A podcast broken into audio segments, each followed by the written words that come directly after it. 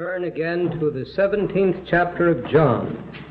This is a wonderful chapter, as I'm sure we all agree. Amen. Before we read some verses from it tonight, I want to share with you two interesting statements from the Spirit of Prophecy about this chapter. The first is from an article in the Signs of the Times of August 2, 1910. What can I present before my brethren and sisters that is more important for their study and practice than the prayer of Christ?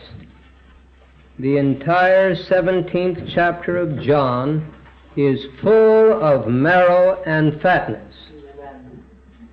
Notice the entire chapter is full of marrow and fatness. Amen. And again, in a letter that Sister White wrote in 1906 to the officers of the Southern Union, is this wonderful statement. God's family on the earth have many lessons to learn in order to answer the prayer of Christ. His last prayer with his disciples before his humiliation. The 17th chapter of John, which contains this prayer, comprehends more than any other chapter in the New Testament. So this chapter is worthy of some more study, isn't it?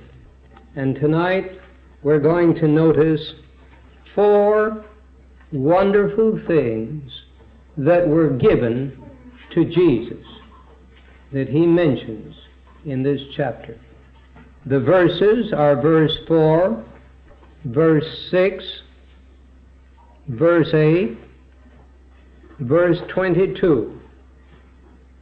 And you will notice in each of these verses the expression, which thou gavest me.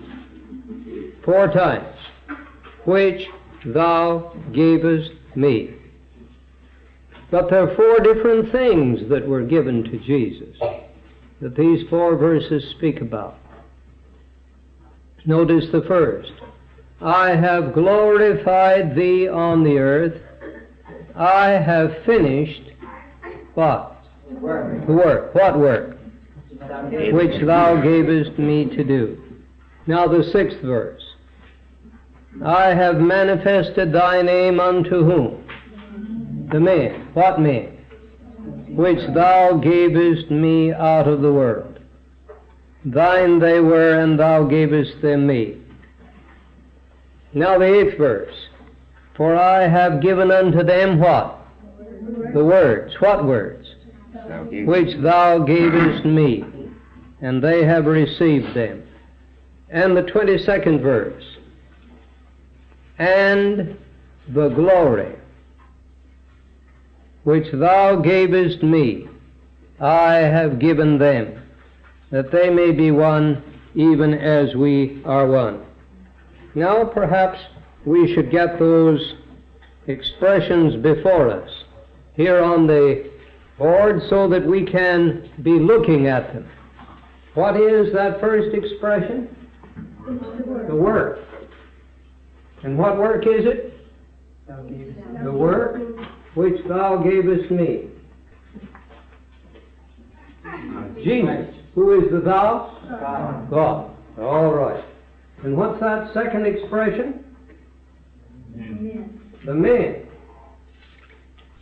What men? Which thou gavest me. The words. What words? Which thou gavest me. Isn't it interesting the exactness of the repetition here? All right. Now number four. What is it? The glory. What glory? Which thou gavest me. Do you think there's any connection between these four? Yes. Oh, yes. The work that was given to Jesus was to give to these men that were given to him the words and the glory that God gave him. Is that right? That's it. So all there together. Now we're going to study it together a little. What did Jesus say in that fourth verse that he had done with that work which God gave him? He finished it. I'm so glad that Jesus is not only the author but the finisher. Hebrews 12, 1 and 2. You know, that's the reason we keep the Sabbath.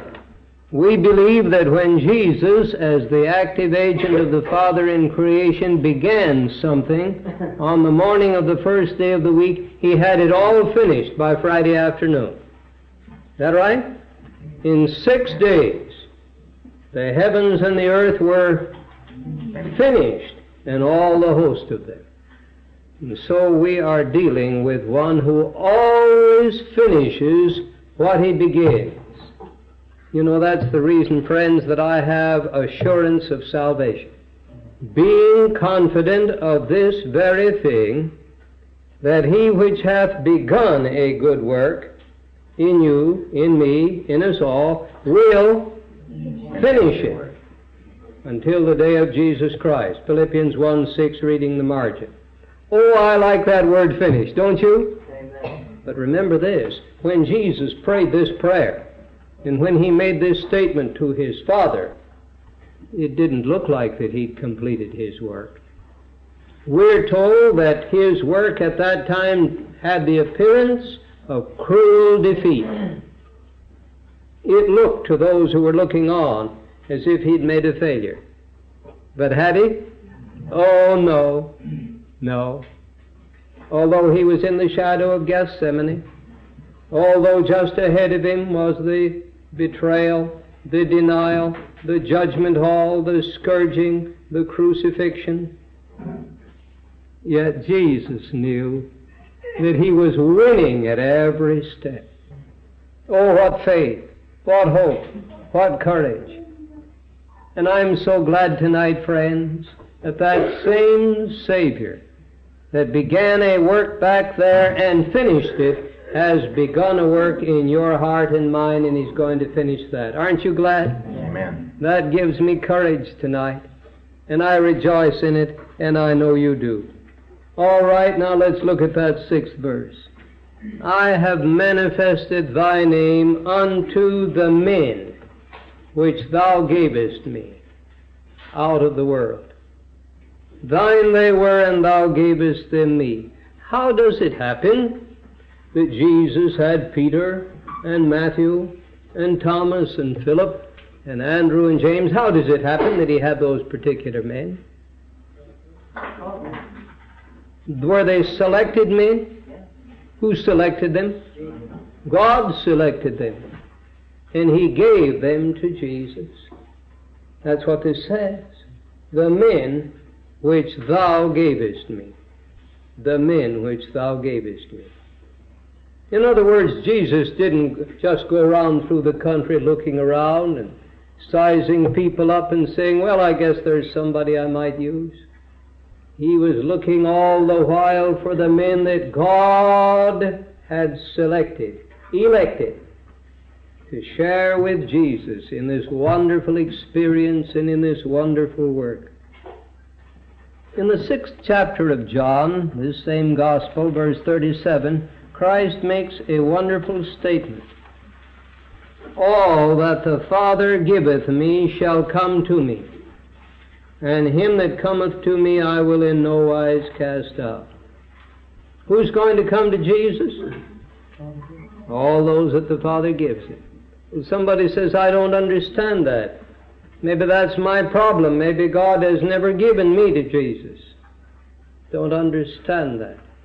Well, Let's just look at it again and see what it says, and let's not miss what it says, wondering about all that it means or doesn't mean.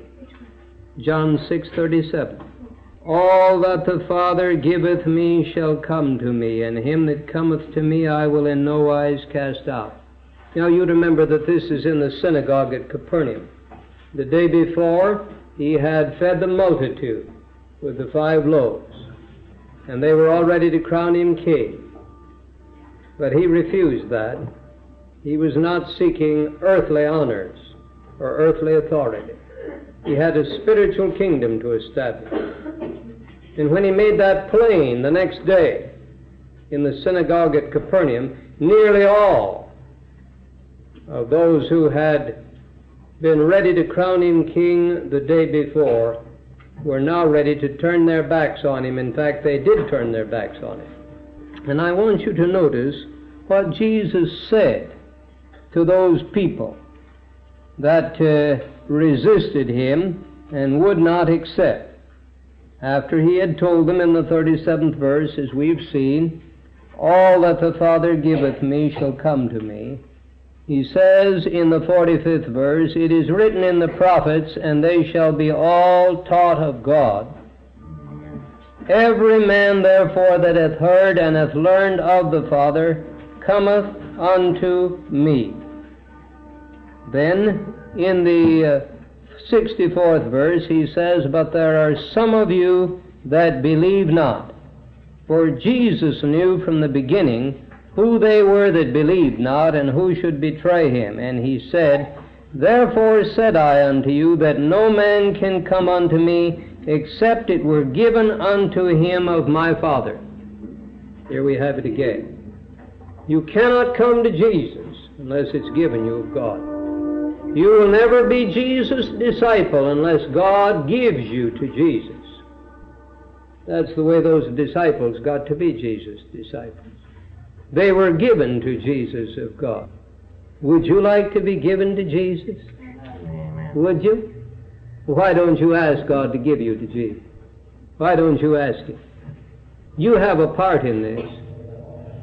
You remember back there when Abraham sent his trusted servant Eliezer over there to Haran to get a wife for Isaac?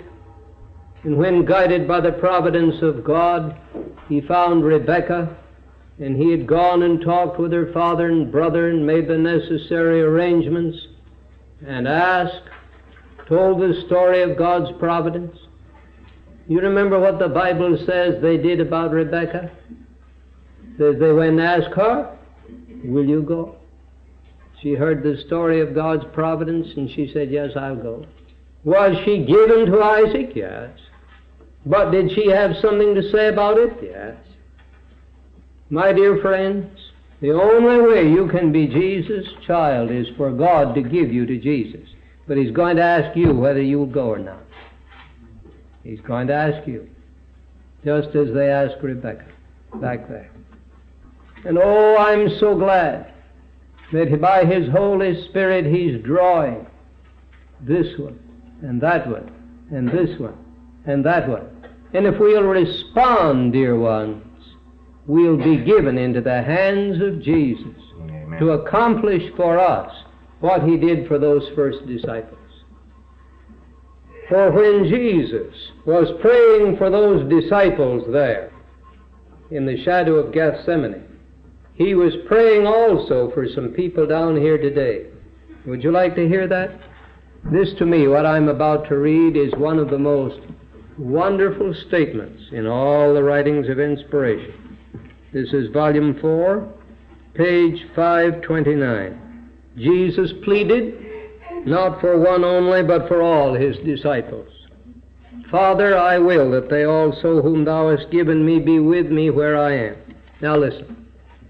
His eye pierced the dark veil of the future and read the life history of every son and daughter of Adam. He felt the burdens and sorrows of every tempest tossed soul.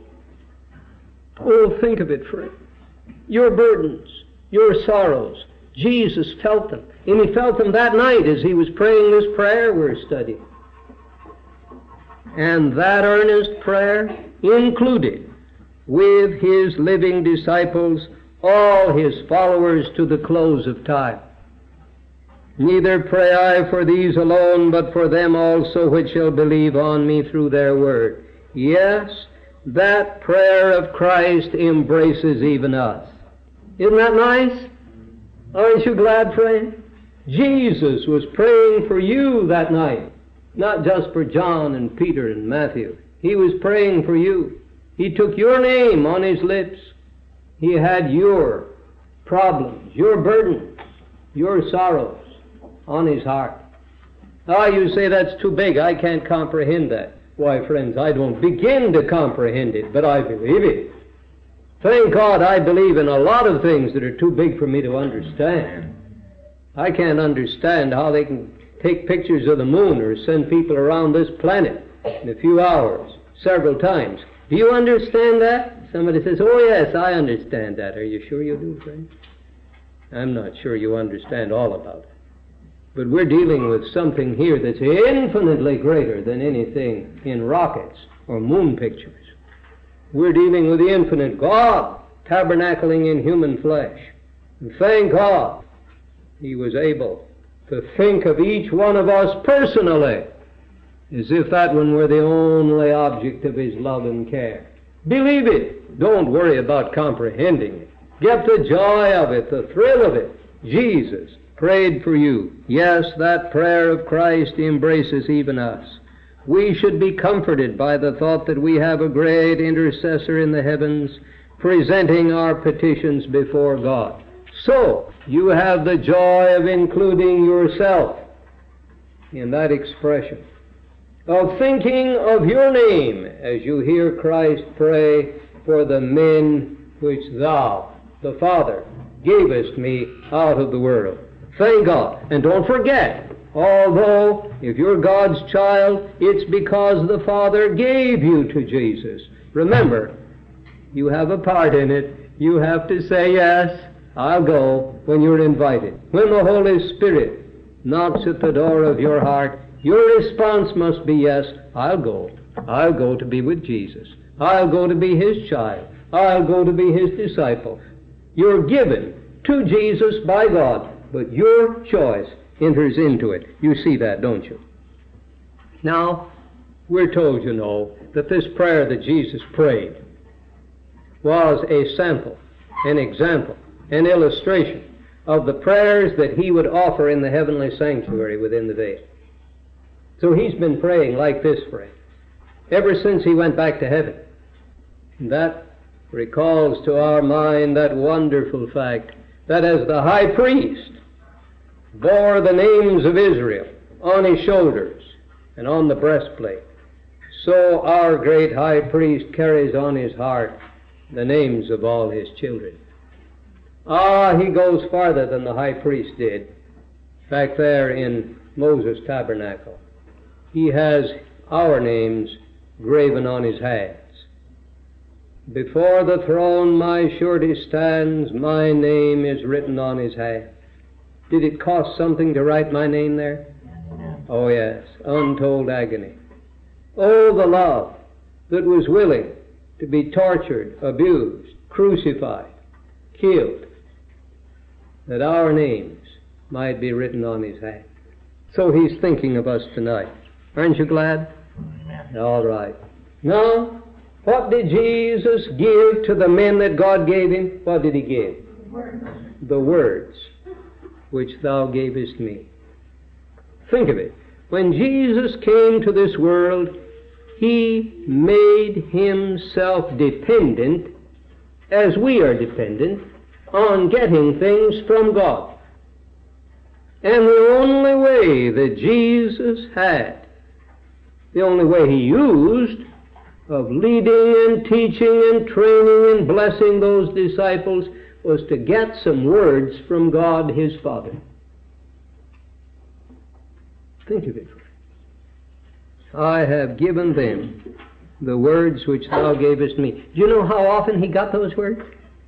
every day. Let's turn back to Isaiah, the 50th chapter, and we'll see. This is speaking of Jesus prophetically. Turn to Isaiah, the 50th chapter, the fourth verse. This is a marvelous text. This shows just how Jesus got the help every day to share with his disciples, these that he was training. Isaiah 50, verse 4. Do you have it? Will you read it with me? The Lord God hath given me the tongue of the learned, that I should know how to speak a word in season to him that is weary. He wakeneth morning by morning. He wakeneth mine ear to hear as the learned. How often? Morning by morning. Every morning. And he got what? He got words. This says he got a word To speak when? In season. What does in season mean? The right time. The right time. Isn't that nice for him? Amen. Speak the right word at the right time. And how did Jesus manage to do that? Well, he got those words from his Father. Christ's Object Lessons has a beautiful comment on this in page uh, 139. Christ was continually receiving from the Father that he might communicate to us. What does continually mean? All the time. What was he doing all the time? He was receiving, this says, so that he could do what? Communicate, give. Christ was continually receiving from the Father that he might communicate to us. The word which ye hear, he said, is not mine, but the Father's which sent me. Not for himself, but for others, he lived and thought and prayed. From hours spent with God, he came forth morning by morning to bring the light of heaven to men. Daily he received a fresh baptism of the Holy Spirit. In the early hours of the new day, the Lord awakened him from his slumbers. And his soul and his lips were anointed with grace that he might impart to others. His words were given him fresh from the heavenly courts. He got them how? Fresh. Fresh. Every day. So this is literally true what he prayed in this prayer. I have given them the words which thou gavest me. Oh, think of it, friend. If he'd missed getting it, he would have had to miss give, giving it, wouldn't he? But he never missed. Thank God. Every morning he tanked up. Every morning he received the words. And every morning his father gave him the words. Isn't that wonderful? That's why he could train those disciples by giving them the words that the Father gave him. All right, now back to John 17, verse 22. And this is the most wonderful verse of all in the four we're studying tonight. John 17, 22. Which is this one? The glory. And the glory which thou gavest me, I have given them. I wonder what that glory is. The character of God. Well, let's go back to Exodus, the 33rd chapter, and see if we can get a glimpse of this glory. Exodus 33, verses 18 and 19. Exodus 33, verses 18 and 19. Moses wanted to see God's glory, and he prayed about it. And God said, All right, Moses, if you want to see my glory, I'll give you what you're asking for. But notice what it was. Exodus 33, 18 and 19. And he, that's Moses, said, I beseech thee, show me thy glory. And he, that is God, said, I will make all my goodness pass before thee, and I will proclaim the name of the Lord before thee. What was the glory? His goodness, His name. And the name, of course, stands for the character. Notice the um, next chapter where the fulfillment of this took place. Exodus 34, 5 and 6. And the Lord descended in the cloud and stood with him there and proclaimed what? The name of the Lord. This is the glory. Sixth verse. And the Lord passed by before him and proclaimed, The Lord, the Lord God, merciful and gracious, long suffering and abundant in goodness and truth, keeping mercy for thousands, forgiving iniquity and transgression and sin, and that will by no means clear the guilty. This was God's glory, His name, His character.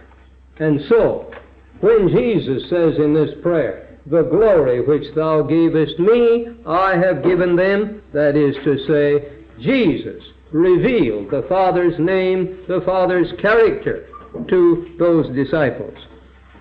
I like the way Goodspeed translates John 17:6. I have revealed your real self to the men you gave me from the world. I've revealed what? Your real self. Did they, in getting acquainted with Jesus, get acquainted with the Father? Yeah.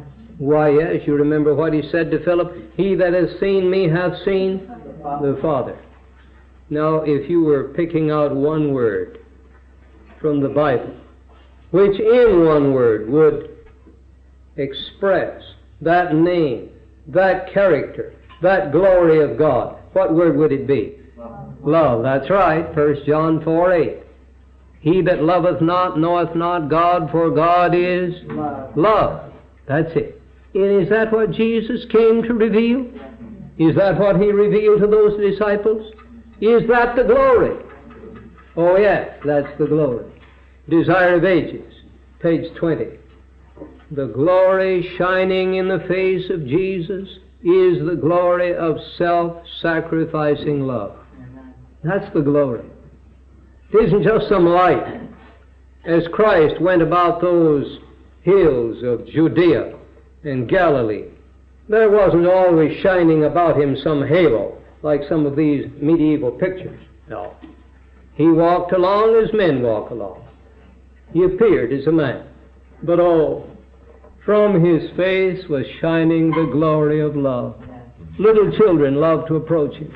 The sick, the weary, the discouraged, they felt that here was somebody that was interested in them. Now it's true that the hypocritical scribes and Pharisees hated him and they, they resisted him.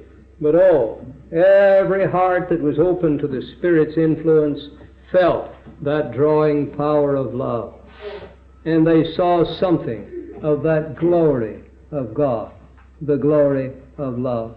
You know, in Desire of Ages, in that chapter on the um, imprisonment and death of John, I don't have the book with me just now, but in the last paragraph, you'll find that wonderful expression God never leads his children otherwise than they would choose to be led. If they could see the end from the beginning and Discern. discern the glory. What does discern mean? Why, it means to, to see something, to see something, to understand it. Do you discern the glory in the life of Jesus? What do you think of when you think of that glory? Is it just that light that illumined him on the Mount of Transfiguration? Oh, no. The glory of God revealed in Jesus was displayed in loving ministry to those about him. Even as a child, we're told, from his earliest years he was possessed of one purpose. He lived to what? Bless others. Bless others. He's just loving people all the time. Amen. That's the glory. And where did he get it? Got it from his Father. What did he do with it? He gave it to those disciples. The glory which thou gavest me, I've given them. Friends, now I bring you the most wonderful thing of all. God, in Jesus, wants to share all this with us. He wants to give us a work just as He gave Jesus a work. He wants to give us some men just as He gave Jesus some men. He wants to give us some words to give to those men just as He gave Jesus some words. And He wants to share with us His glory that we may share it with those that He's given to. Let's look at some statements on this. John, the 17th chapter and the 18th verse. John 17, 18. I think this will make it very clear that what God did for and through Jesus, He wants to do for and through us. John 17, 18. Do you have it? Will you read it with me? As thou hast sent me into the world, even so have I also sent them into the world. Who sent Jesus into the world? God the Father. Now Jesus says, I'm sending these men that you gave me, I'm sending them out just the same way that you sent me. Is that what he says? Isn't that wonderful, friend? And remember what he says in the 20th verse. It wasn't just for those 11 men kneeling around him there in the shadow. Oh no. But for those that would believe on him through their word, right on down to the very end. And as we've already seen, that prayer included all of us. Has Jesus sent you as the Father sent him? Another verse on that, John 20, 21. Oh, this is wonderful. This is after the resurrection. John 20, 21. Then said Jesus to them again, Peace be unto you. As my Father hath sent me, even so send I you. What does as mean? Like or in the same way. Just as the Father has sent me, now I am sending you. Oh, if we can get that sense of mission, that sense of commission, that we can go knowing that Jesus has given us a work to do just as the Father gave him a work to do. Why, you remember in Mark 13:34, it says he gave to every man what? His work. His work. Not just some work, but his work. That is the man's individual work. You remember how it's put in object lessons here, page 326. He gives to every man his work. Each has his place in the eternal plan of heaven. Is there a particular place for you? Yes. Then you remember that sentence on the top of 327? Sounds like a trumpet call. Not more surely is the place prepared for us in the heavenly mansions than is the special place designated on earth where we're to work for God. Isn't that nice? Why, think of it, friends. Today, tomorrow, next week, next year, and as long as time shall linger, there is a special work planned for you and given you by Jesus, just as the Father gave Jesus a special work. Was there a time for Jesus to be in Capernaum? Was there a time for him to be up at Jerusalem? Was there a time for him to be in Nazareth? Was there a time for him to be across Jordan and Perea? Yes, a time for everything. Was he on time? Was he doing his work? You remember even at the age of 12, he said to Mary, as she and Joseph were hunting for him, Do you not know that I must be about what? My Father's business. My Father has given me a job to do, and I've got to be on that job. Now, in carrying it out, he was subject to them for another 18 years. But my point is this, friends. He was ever, always conscious of the fact that his father had given him a particular job to do, and his one thought in life was to do that work. And that's why when he came to the end of his life, he could say, I finished it. If he'd allowed anything to divert him, it wouldn't have been finished, right? Oh, friends, if you and I allow anything to divert us from the work, the special work, the particular work, the individual work that God has given us to do, we will come to the close of our life with the work unfinished. Won't that be too bad? That would be an eternal loss. Thank God, if we'll be willing as Jesus was to be emptied of self and to look to Him day by day to get our work, our job. Thank God, friends. We can finish our work by His grace as He finished His work. What do you say? Shall we do it? Oh, yes. Thank God. Now I'm particularly interested in this expression, the men which thou gavest me, as relates to our personal experience. What do you think of when you think of soul winning, pray? What do you think of as you come in contact with men and women from day to day? Is it just a sort of a wholesale thing? I, if, if it has been, I want to give you something more interesting than that. You're to be looking all the while for certain people. You know, when I go up this time of year, up these canyons, you know what I'm looking for? Hepaticas, these wildflowers. And really, when the season gets this far along, I'm not just looking always for hepatica, I'm looking for certain hepaticas. I like to find a nice blue one, or a purple one, or a pink one. You understand? Now there's hundreds of them up there. Hundreds of flowers. But I'm looking for a certain ones. Now Jesus, while he was ready to bless everybody, nevertheless, he was looking all the while for the particular ones that his father had picked out that could be helped at that time by him in that particular situation. Do you see what I mean? Now, you can't help everybody. You might wish you could, but you can't. But there's somebody you can help. I want to read you something very interesting. This is in a letter Sister White wrote in 1896. If the teachers of His Word are willing, the Lord will lead them into close relation with the people. He will guide them into the homes of those who need and desire the truth, bringing them into the situations best suited to their talents. Do you like that? Think of it, friends. God says that He's wanting and waiting to guide you into certain homes where the people in those homes will be those that your talents are particularly suited to reach and help. Isn't that wonderful? Do you happen to have a key with you? Okay. Well, now, brother, what's that key to? Uh, automobile ignition. That's the key to the automobile. Do you suppose it'd fit my automobile?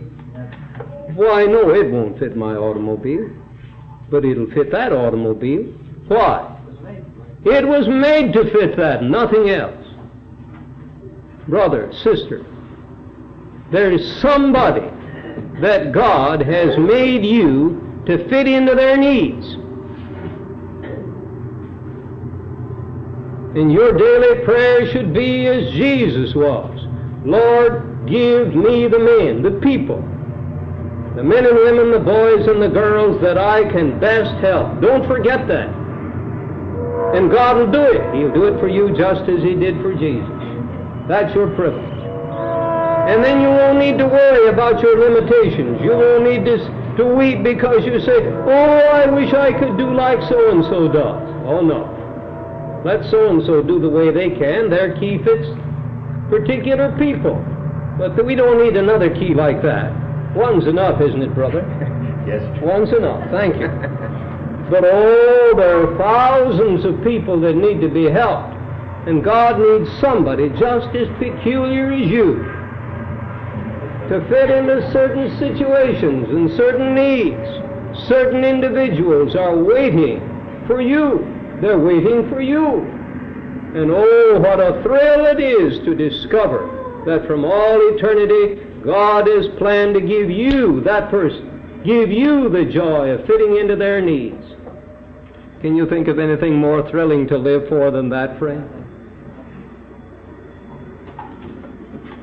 This is life. This is the great object of life. The men which thou gavest me, said Jesus, I've manifested your name to. Oh, will you manifest his name to the men that God gives you. How many will do that? Thank God for it. And the others, leave with those that can help them better than you can. There's somebody that you can help better than anybody else in the world. If you want something interesting on that, put down in your notes Ministry of Healing 473. It calls attention to the fact that God sent Philip way down from Samaria down toward Gaza to find how many? One man. If you study the map, you'll find that there were dozens of wonderful preachers much closer to that man than Philip was.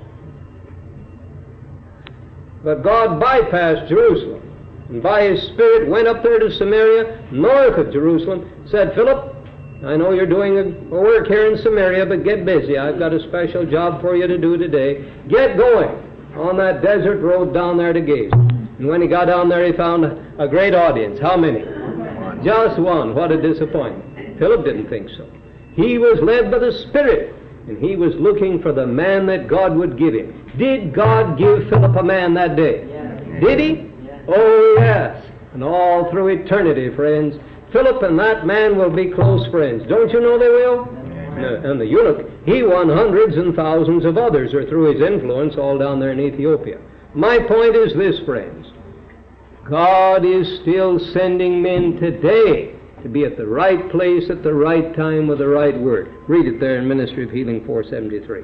Now I want to ask a special question to some special people here tonight. The question I'm about to ask here isn't for everybody now. It's just for some special people. It's for fathers and mothers. I want to ask you, do you know who your men are? You fathers and mothers, do you? Who do you think they are? Your children. Is that right? Yes. If you want the Bible proof on that, is Hebrews the second chapter and the thirteenth verse. Now I want you to turn to that, all you parents, and the others can turn to it too if you like. But all you parents, turn to it. Hebrews 2, 13. Last part of the verse. Hebrews 2:13. And again, behold, I am the children which God hath given me.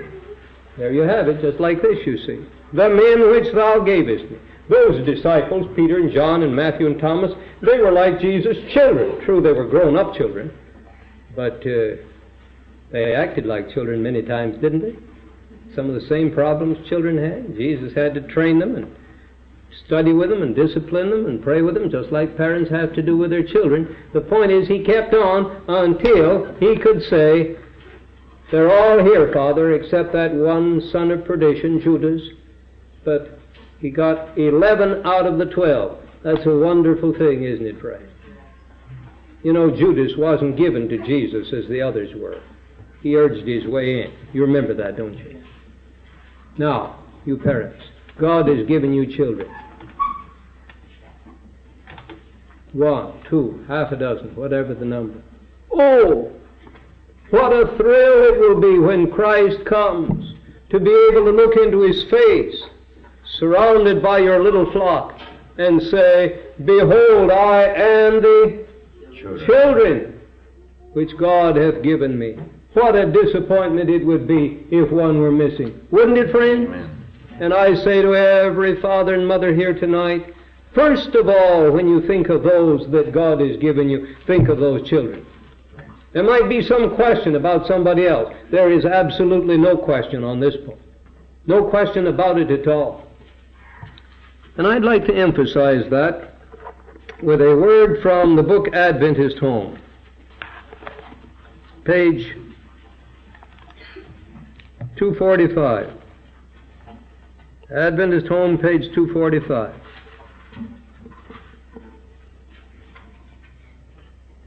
Mothers who sigh for a missionary field have one at hand in their own home circle. Where's the first missionary field for mothers? Home circle. Are not the souls of her own children of as much value as the souls of heathen? Everyone has a work to do for the Master. It is a wonderful work to make home pleasant. If you ignore your duty as a wife and mother and hold out your hands for the Lord to put another class of work in them, be sure that He will not contradict Himself. He points you to the duty you have to do at home. If you have the idea that some work greater and holier than this has been entrusted to you, you are under a deception. By faithfulness in your own home, working for the souls of those who are nearest to you, you may be gaining a fitness to work for Christ in a wider field. Notice it doesn't say a more important field, but you might be called later to a wider field. But the place to enter in now is what? The home. But be sure that those who are neglectful of their duty in the home circle are not prepared to work for other souls. The Lord has not called you to neglect your home. He never works in this way, and He never will. You may be urged to attend mothers' meetings and sewing circles that you may do missionary work.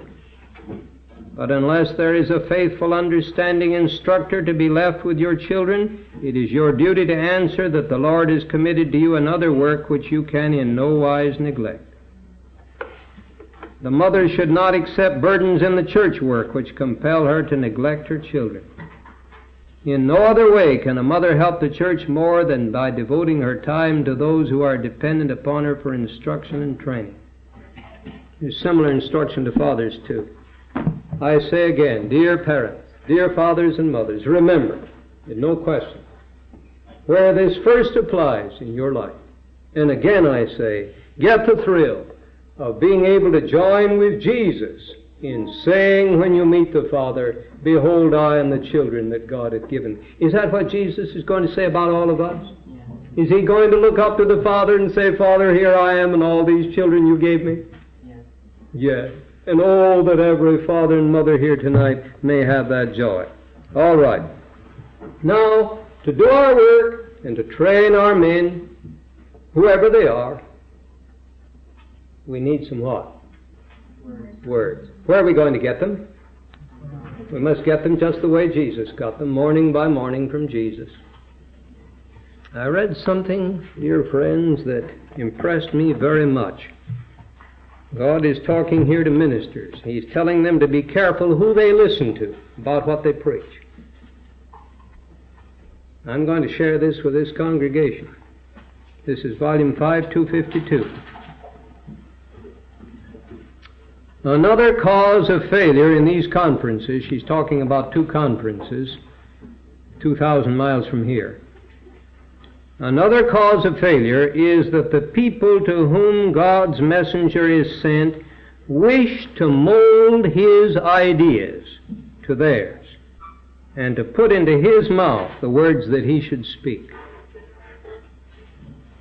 God's watchmen must not study how they shall please the people, nor listen to their words and utter them but they must listen to hear what saith the Lord, what is His word for the people. Now, dear friends, there's a warning. Did you ever wish you could tell the preacher what to preach? Did you? Did you ever wish you could tell him what not? Better talk to God in your case. Don't misunderstand times. Clip proper is giving what is impressed you with, but I would be delicate. Be this and I say to every child, is careful that you do not shape your message of this way. Your message of God. It warns you. Why? Because listen, listen to Jesus. That's how it in verse 65. God would have hope on him. Listen, what setting, why the people hope will give them adapted to meet needs of friends that I confided in him failed. I many a time I've seen the pray is that to me. Learning listen pray. Letting all right, take note. Getting ready. The subject has been by get on our knees and find what he and I commend you for time to give to the dozens words their family. Put warning at breakfast. Simply and with the can opener, you understand, and put that out on the table, and you knew that was coming 365 days in the year, in leap year 366 days. What would you think of that program? You know that's the way some people conduct family worship? That's right. Now, believe me, friends, it's a lot better than starving to death. Isn't it? Yes. I'd a whole lot rather have a can of food opened every morning than to sit there and have nothing, wouldn't you? And God pity us, there are thousands of homes that aren't having any family worship at all. But if you want a blessing, friends, and haven't been entering into this, you that conduct family worship, you fathers or mothers in Father's absence or anybody else. Get down on your knees in the morning before the others are up and get some fresh manna for that morning. Tell God that you must have His words for those children or those people that are there that particular morning. Tell God you must have it. Ask Him. Take these references I've given you tonight. Oh, thank God. There's fresh manna every morning if we'll go after it. What do you say? Amen. The words which thou gavest me. I want you to have that. And now, not closing, the glory which thou gavest me. The same Jesus that got that glory of love from his Father and shared it with his disciples wants to give us that glory of love that we may share it with our families with the people we're studying with, with the people that we're training in our school, in our homes, or wherever we may be. Those people that God has given us, they need to see the glory, the glory of love. But friends, love is something that you can't manufacture. Neither can you dry it and store it away. Love is something that you must get fresh every day. In early writings, page 252, we have the wonderful picture of Jesus standing at the mercy seat there in the most holy place, praying to his Father, and the glory shining down on him from the Father. And then it says that glory, Jesus, shines down upon his waiting people that are praying and looking up to him. See how it's put in the Bible in Romans 5 5. The love of God is shed abroad in our hearts by what? By the Holy Ghost which is given unto us. Day by day we can get that glory, that glory of love. Day by day we can get enough love to share with others. And friends, if we run out before the day's over, what do you say we go back and get some more? Is there plenty there? Thank God. Moment by moment, hour by hour, we can look. We can look to the mercy seat and get this precious love to share with others. In closing, will you look at the last verse now of John 17? This is the climax of the prayer. This is the heart of Christ being poured out in earnest longing for those disciples and for you and me. John 17, the 26th verse. And I have declared unto them thy name, thy character, thy love, and will declare it, that the love wherewith thou hast loved me may be in them, and I in them. Shall we bow our heads? Precious Lord, we thank Thee for sharing Thy work with us and Thy words with us, that we may minister in Thy name to those whom Thou hast given us.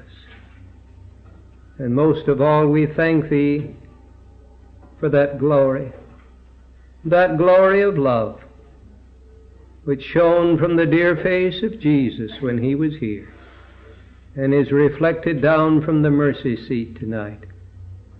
O oh, our Savior, we thank Thee that we are called to the sweet privilege of sharing that glory of love with others as Thou hast shared it with us. Amen. We praise Thee in Thine own dear name. Amen. Who has some word of praise that you would like to offer to the glory of God tonight? Now, Christ was seeking to teach his disciples that all the way along. You remember that that day he fed the 5,000. Did Jesus personally go to every one of those 5,000 and give them bread? What did he do? Well, he used his disciples. They came and he filled their baskets and then they went out and gave it.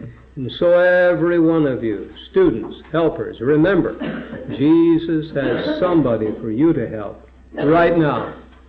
He's got some people that he's given you just as he gave the disciples to Jesus, and just as he used them to help others.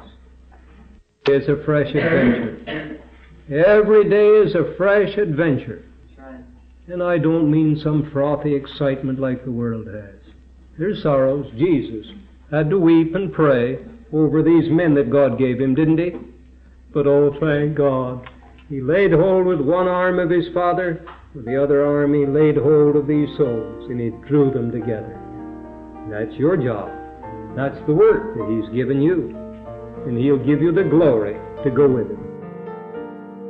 This media was brought to you by Audioverse, a website dedicated to spreading God's Word through free sermon audio and much more. If you would like to know more about Audioverse, or if you would like to listen to more sermons, please visit www.audioverse.org.